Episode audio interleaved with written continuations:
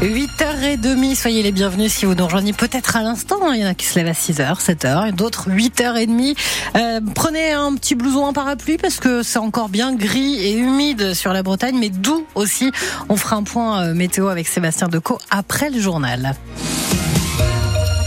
Mais tout de suite, c'est Valentin Plat qui est là pour les mmh. infos. Les syndicats agricoles reçus cet après-midi à Matignon par le Premier ministre Gabriel Attal. FNSEA et jeunes agriculteurs attendus, mais surtout très impatients, dix jours après les annonces d'Attal pour calmer la colère des agriculteurs.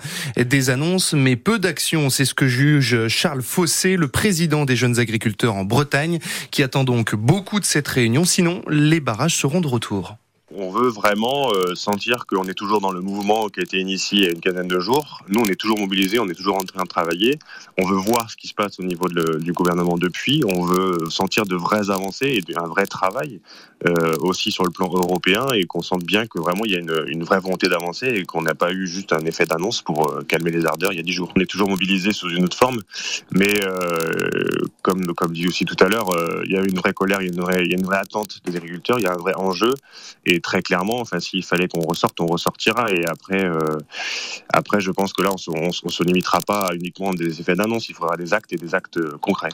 Charles Fossé, président des jeunes agriculteurs en Bretagne, invité de la matinale de France Bleu Armorique. Son interview est à retrouver sur notre site internet francebleu.fr.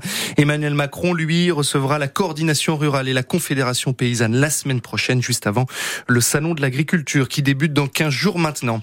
Elle occupait le poste de Gabriel Attal il y a quelques semaines. Elisabeth Borne revient aux affaires. L'ancienne locataire de Matignon va découvrir son siège à l'Assemblée nationale comme députée du Calvados. Elle avait été élue en 2000 2022, mais c'est sa suppléante qui avait pris le relais pendant son passage comme chef du gouvernement. Le procès à Saint-Brieuc d'un escroc spécialiste du démarchage téléphonique. Il est en ce moment jugé pour avoir escroqué plus d'un million d'euros à une soixantaine de personnes âgées. Ce, ce jeune chef d'entreprise euh, possédait deux sociétés spécialisées dans la rénovation énergétique. Il appelait ses victimes par téléphone avant ensuite de se présenter chez elles pour leur faire signer des devis de travaux à des prix exorbitants. Autre procès hier à Vannes, celui de deux exploitants du cirque, William Zavata, euh, condamnés à six mois de prison avec sursis pour mauvais traitement de leurs animaux.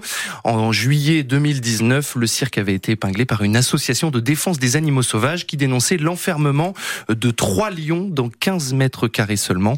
Les deux prévenus n'étaient pas présents hier au tribunal correctionnel de Vannes. La rentrée scolaire de septembre se prépare déjà dans les écoles maternelles et élémentaires publiques. Avec en toile de fond la fermeture de plusieurs dizaines de en Bretagne. En Ille-et-Vilaine, par exemple, 84 classes sont menacées de fermer contre une cinquantaine d'ouvertures.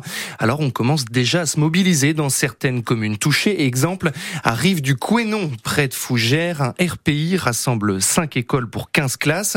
Et si les effectifs d'écoliers sont stables, ce regroupement pédagogique pourrait euh, se retrouver fragilisé par la fermeture d'une classe à l'école de Vendel, Loïc. Oui, les cinq écoles rurales des cinq communes sont réunies au sein d'un RPI, un regroupement pédagogique intercommunal.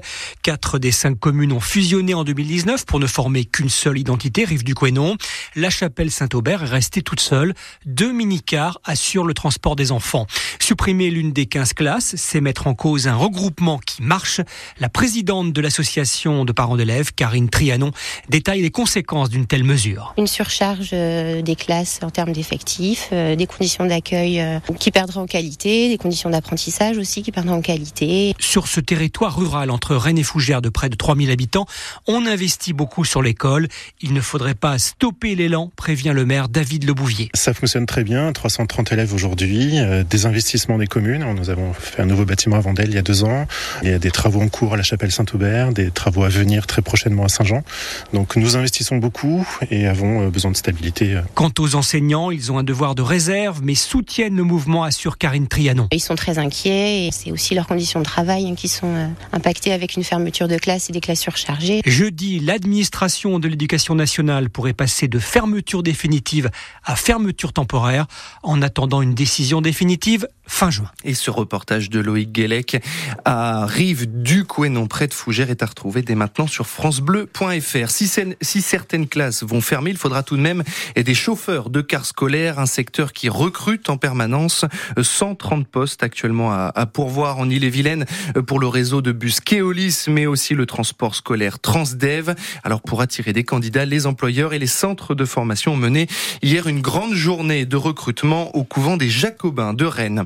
Le bonus écologique pour l'achat des véhicules électriques diminue. Il passe de 5 000 à 4 000 euros pour les ménages les plus aisés, mais reste tout de même à 7 000 euros pour les ménages les plus modestes.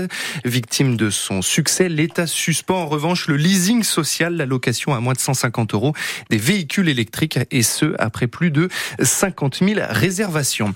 Et avant de revenir sur l'infotrafic dans quelques instants, un petit mot pour vous dire que la voie lente dans le sens Saint-Malo-Dinard est de nouveau fermée après le glissement de terrain fin janvier sur la départementale 168 après le barrage de la Rance. La raison de cette fermeture, eh bien, un bloc de pierre de plusieurs mètres cubes menace de tomber. La solution envisagée est donc de le faire tomber plutôt que d'attendre sa chute et les travaux débuteront demain matin.